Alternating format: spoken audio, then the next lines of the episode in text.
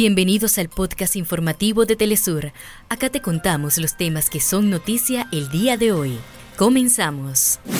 En Países Bajos avanza el ciclo de audiencias en la Corte Internacional de Justicia sobre las consecuencias legales de la ocupación israelí de Cisjordania, Gaza y Jerusalén Este desde 1967.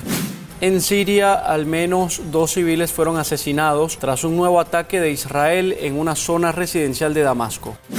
El presidente de la Asamblea Nacional de Venezuela, Jorge Rodríguez, convoca a los diversos sectores del país el próximo lunes para firmar la propuesta de calendario electoral que será presentada ante el Consejo Nacional Electoral. Hasta acá nuestros titulares. Para más información recuerda que puedes ingresar a www.telesurtv.net.